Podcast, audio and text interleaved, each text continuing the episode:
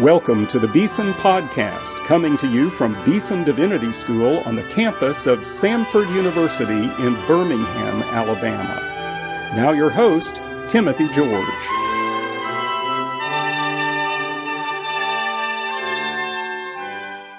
Welcome to today's Beeson Podcast. My guest today is Dr. Ron Etheridge. Welcome, Ron, to the Beeson Podcast. Oh, glad to be here. Thank you. Now, let me tell folks just a thumbnail biographical sketch about you. Uh, you are a graduate of Samford University and of New Orleans Baptist Theological Seminary and of Beeson Divinity School. Right. Uh, you earned a Doctor of Ministry degree here with us. Uh, since 1984, you've been married to Pam. You have three adult children, Amy, Trey, and Britton.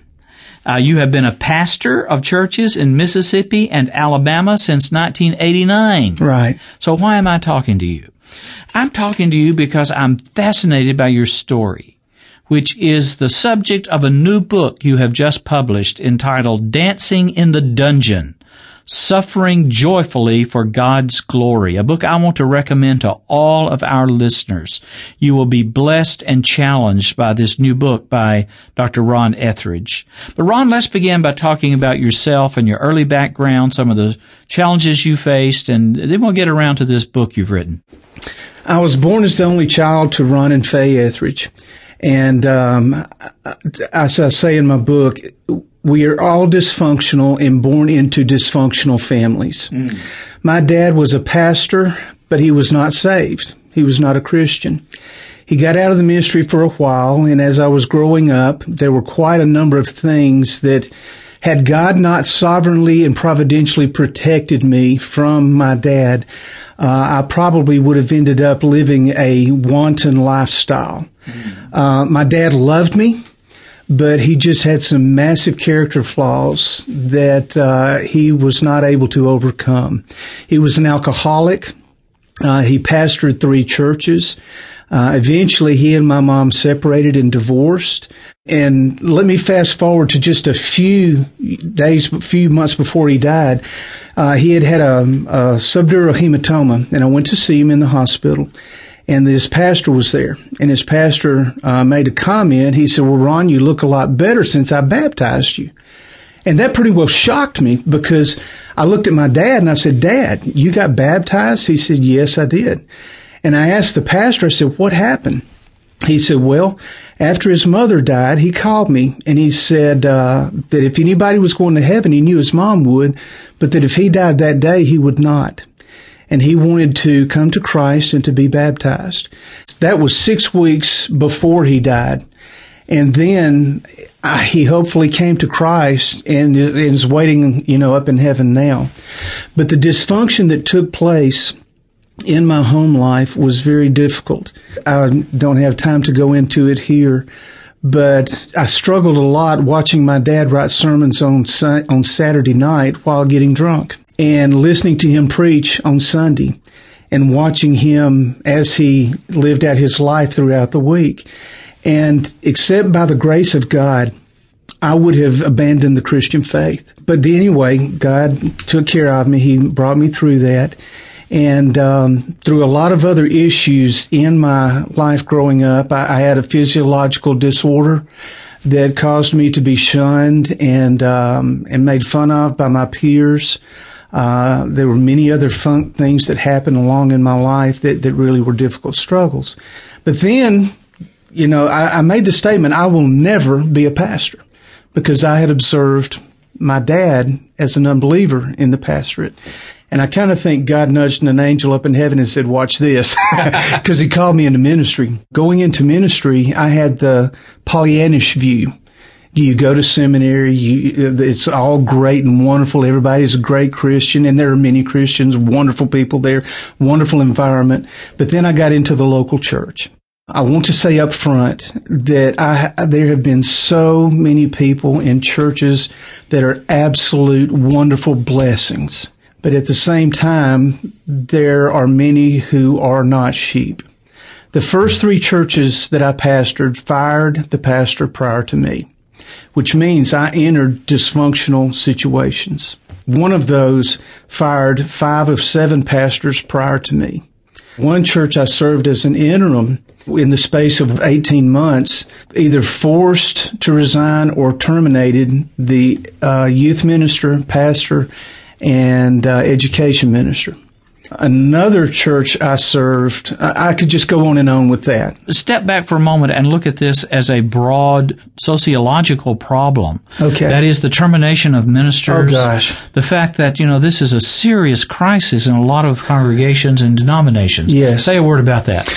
Every month in the United States, 1,600 ministers are terminated, and that's across all denominations.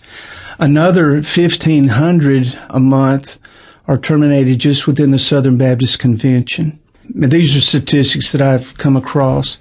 Uh, in talking with one of our Southern Baptist Seminary professors, he told me that uh, most new seminarians going to school have seen the problem in the traditional church setting and are choosing not to enter the pastorate.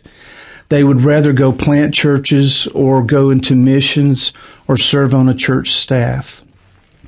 Along that same line, I was talking to another seminary professor, and he told me that uh, five years after graduating, half of those who received degrees had gotten out of the ministry. And so it, it's endemic.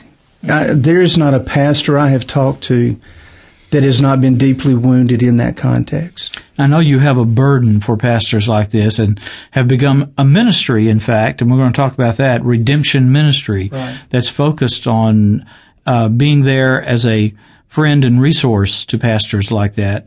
But say a little bit more now about your own experience in the churches. You mentioned the fact that you've come into some churches that have their own church dysfunctionality. Yes. You, you spoke about the dysfunctionality in your family and the, the dysfunctionality that affects all of us in life in one right. degree or another. But churches can be very unhealthy, can't they? Oh, oh yes. Um, you know, I I, th- I think churches are like people in that they have a personality and they have a lifespan. In other words, every church is the product of their own experiences and dynamics throughout the course of its life. And if a church has dysfunctional relationships between the ministers or between the ministers and the church, and they are not resolved in a manner in keeping with the scripture, then it just perpetuates itself, which is why you find a church like the ones I've served, where they, they have fired five ministers out of seven over 40 years, or when they let go of three ministers within the space of 18 months. And it's because they get into a personality that they don't know how to break out of.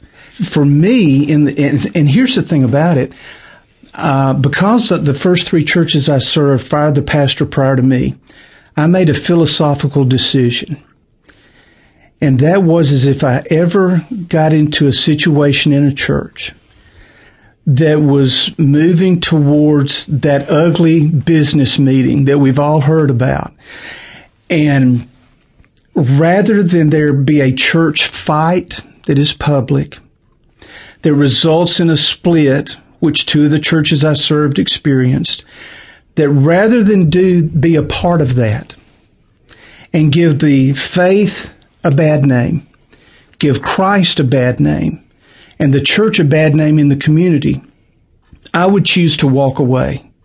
You know, Paul says, isn't it better to be defrauded and so I made that philosophical decision, never thinking I'd have to do it. Well, I had to do it twice. Now, in your book, you talk about some of the horrible things, the slanderous things that were said about you and your family. One man, I think, said he'd rather see you dead than stay as the pastor of that he'd church. He'd see me either dead or run off. Yeah, that sort of comment yeah. uh, that no one should have to hear, especially from a deacon. I think he was a deacon. Yes, sir. One of your churches. But now, uh, looking back on these experiences, did you do anything wrong? Well, you know, I would be the first to admit that, you know, I haven't been a perfect minister. Okay. You know, I've made mistakes, whether by youthful uh, exuberance, you know, ignorance, wh- whatever.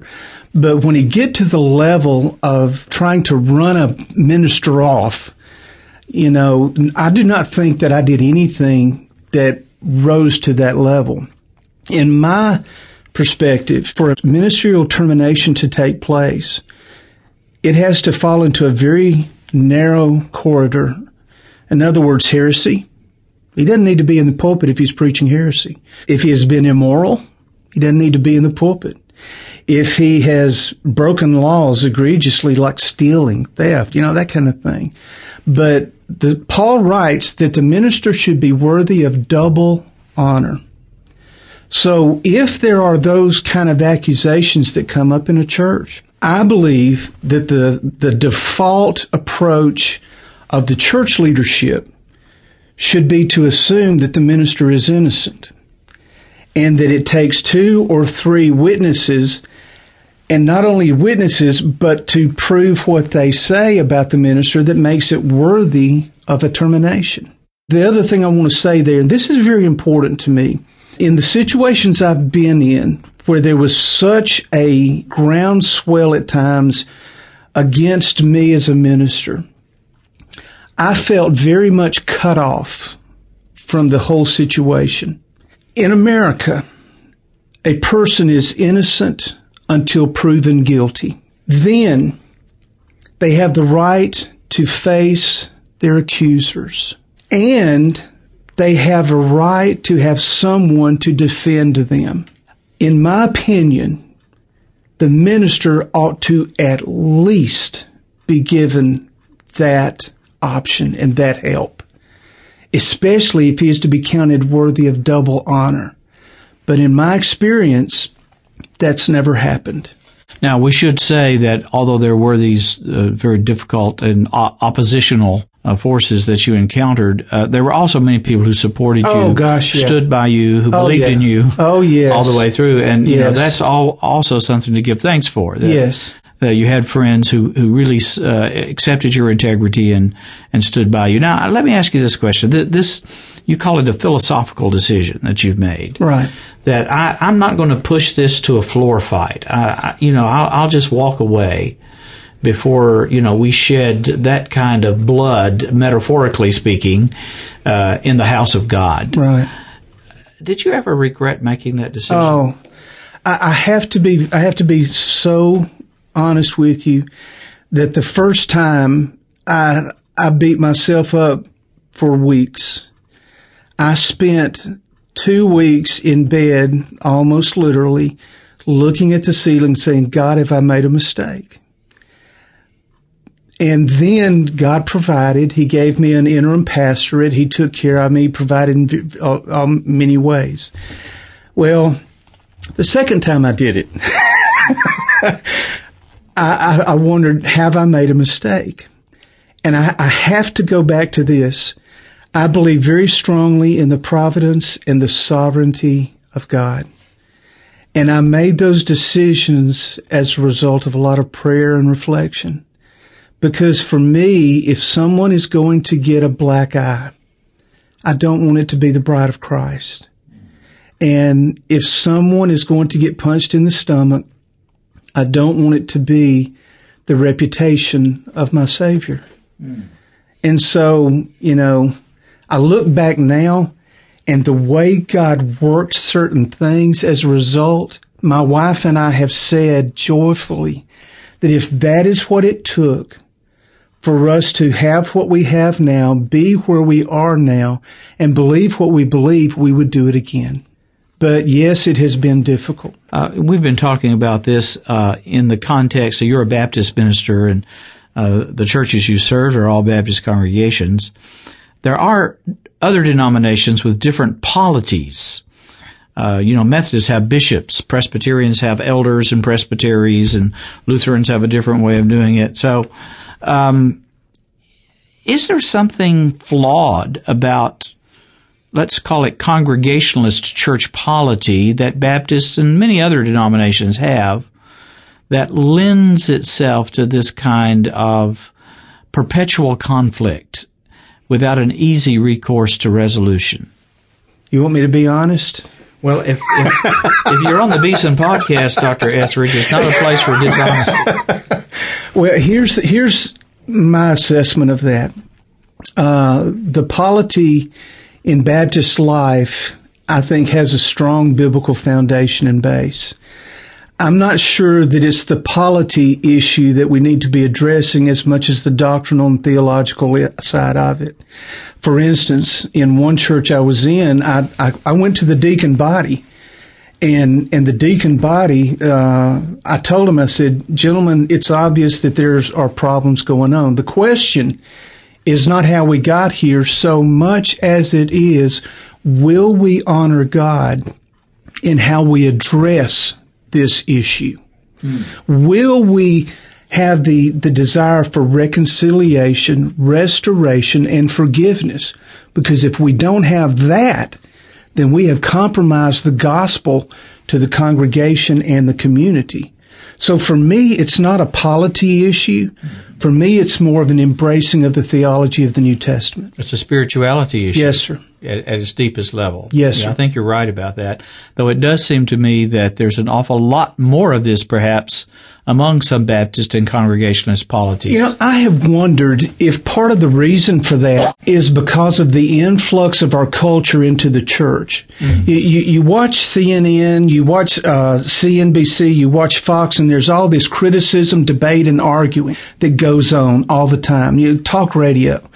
And I have, it seems that that has made its way into the church. And there's not the respect and the mutual love and the forgiveness and those things.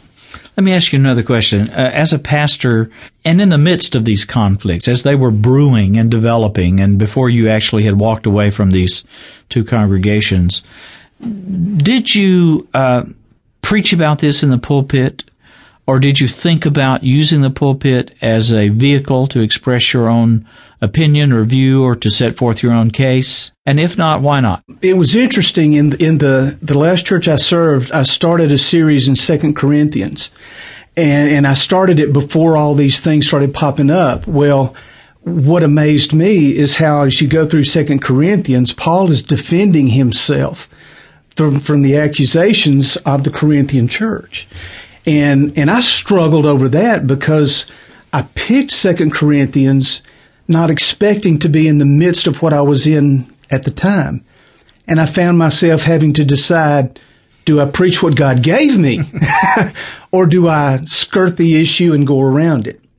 I chose to preach it as faithfully, as faithfully as I could in the text. Now, let me give you the second answer to that question.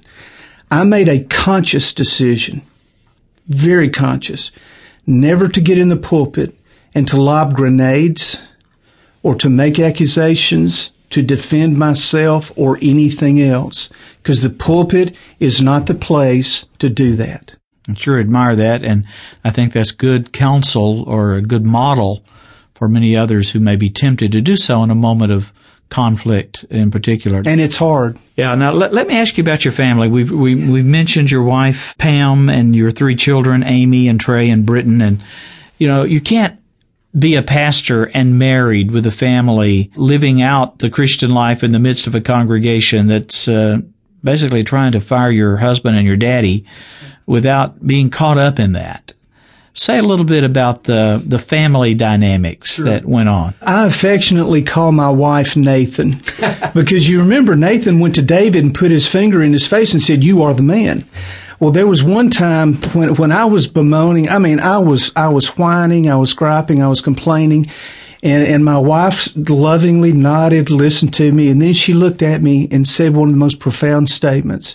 She said, Ron, if we believe what we say we believe, how can we be mad at the people that God is using to conform us to Christ? I said, well, there you go. you know, and she helped me through that. She, God called her to be a minister's wife. Uh, as we were going through all these things in each of the situations, I would talk with Amy and Trey and Britton, and I would tell them that we are going to trust God. I don't know how this is going to end up. I don't know how it's going to work out. I don't know what's going to happen. But God has, and I used the scripture, trust in the Lord with all your heart. I went through all the different texts. Then after the events would, would finish up and we would, would find God working for our good, I would remind them. I said, now, do you remember, for instance, my daughter met her husband as a direct result of us leaving a church in East Alabama. And if we had not left there, she would not be married to the person that she is married to today joyfully. And so we have talked about, Amy, do you see the good God brought in that? And she says, yes. Now, I know another, as a friend of mine, uh, who also went through a very difficult, he was attacked unfairly and, and his children, he had two children, turned against the Christian faith. And they were really burned by that experience. And I'm not saying they completely gave up on God, but they just the church just left a sour taste in their mouth. Has that happened in your family? Um, by God's grace, no. My my two boys are uh, both going into the ministry. Uh, one of my sons wants to be a youth pastor and then pastor a church. My other son wants to be an international missionary. And uh, my comment to him is, is at least you're not going into it blind, mm-hmm. you know. But again, I, Dr. George, I don't think that's anything that my wife and I necessarily did, but it's the grace of God. Now, I want to move our conversation because we're almost out of time, but to, to think a little bit about your role now as a person who stands alongside and offers encouragement and help to others who may be caught in difficult circumstances, pastors and others in church leadership uh, who find themselves in, in a very tight spot. Tell us about Redemption Ministry, what you're trying to do with that, and uh, how we can pray for you in that work. Uh, the way that you can be praying for me is for God to make the connections because I want to help the ministers who are struggling. My experience has been is that you almost become tainted when you're struggling, when you're hurting. You also don't want people to think you're a failure. Well, I want to get alongside these guys and to tell them I've been there. I know what it's like. It hurts. It's tough. Don't quit. Don't give up. Keep going. If God's called you, there are ways that you can persevere. You have the God of all comfort. So that's the way I'd pray is for God to get me in connection with these. And I don't care what denomination they are. I don't care if it's a man or woman. If they're in ministry, I want to help them. Okay. So that's what I do is I try to find these men and women in ministry wherever they may be and to, to be, okay, Paul wrote in Second Corinthians to comfort others with the comfort by which you have been comforted by God. There are very few things that any minister can go through or has gone through that I haven't experienced. And when, when I was struggling, I wanted to hear from somebody who had walked my path because those were the ones that had credibility for me. So I would want these people to know, these brothers and sisters in ministry, I've been there. And because of that, I can identify with you and help you. Now, out of this experience, uh, you have written a book, Dancing in the Dungeon suffering joyfully for God's glory. Yes. First of all, tell us about that title. You know, Jesus said, I have come that they might have life and have it abundantly. He has said that he wants us to have his joy in us. And either Jesus was blowing smoke or he was telling the truth. Well, I think he's telling the truth. Well, then you get to the book of Acts and you see Paul and Silas who were beaten for preaching the gospel, for serving Christ, and they were thrown into a dungeon with their feet put in stocks. And at about midnight, they were praying and singing to God. Metaphorically, if they, if their feet weren't in stocks, they would have been dancing in that dungeon. So you think of what James said, count it all joy when you encounter various trials. Paul said, rejoice in the Lord always. Again, I say rejoice. I would like to contend that the norm for the Christian minister or not, is to be able to suffer joyfully and to do so in a manner that glorifies God. Because when you look around in this world and there's a lot of suffering going on, most people are not, Christians are not suffering in a manner that draws people to Christ. You know, uh, what is it in Hebrews? It's written that, that some of them, uh, joyfully suffered the plundering of their property. They did it joyfully. And so I'm, and, and, you know, I, am I'm about to get all wound up here and start preaching if I'm not careful.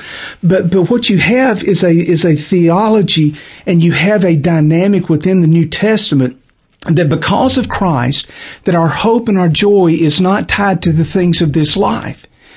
And that where our hope and our joy is tied to is in heaven. Paul even tells us in Colossians 3, he says, set your minds on things above, not on things of earth. And so I have taken from that that to be of any earthly good, we've got to be heavenly minded. Now that's the exact opposite of what a lot of people have taught. But he says, set your thing, set your mind not on things of this earth, but above where Christ is seated at the right hand of God. So if I look forward to the rewards that are happening as a result of suffering joyfully, it's going to transform the way I experience and process life now. You know, you have that wonderful uh, admonition in Hebrews, looking unto Jesus, the author and finisher yes. of our faith, who for the joy right. that was set before him right. endured the cross, despising the shame. Yes. And so uh, we look to him, the pioneer of our faith. Yes. Uh, yes. As one to give us encouragement in all this. Now tell us how one can get this book, Dancing in the Dungeon. Uh, it's available on Amazon.com. Plus, uh, they can go to my website, which is redemptionministry.org, and they can order it from there. Thank you so much, Ron, for writing this book and for sharing your heart, uh, walking through the fires, but uh, with your eyes on Jesus Christ. And may God bless you and make you a blessing to others. Thank you, sir. Thank you.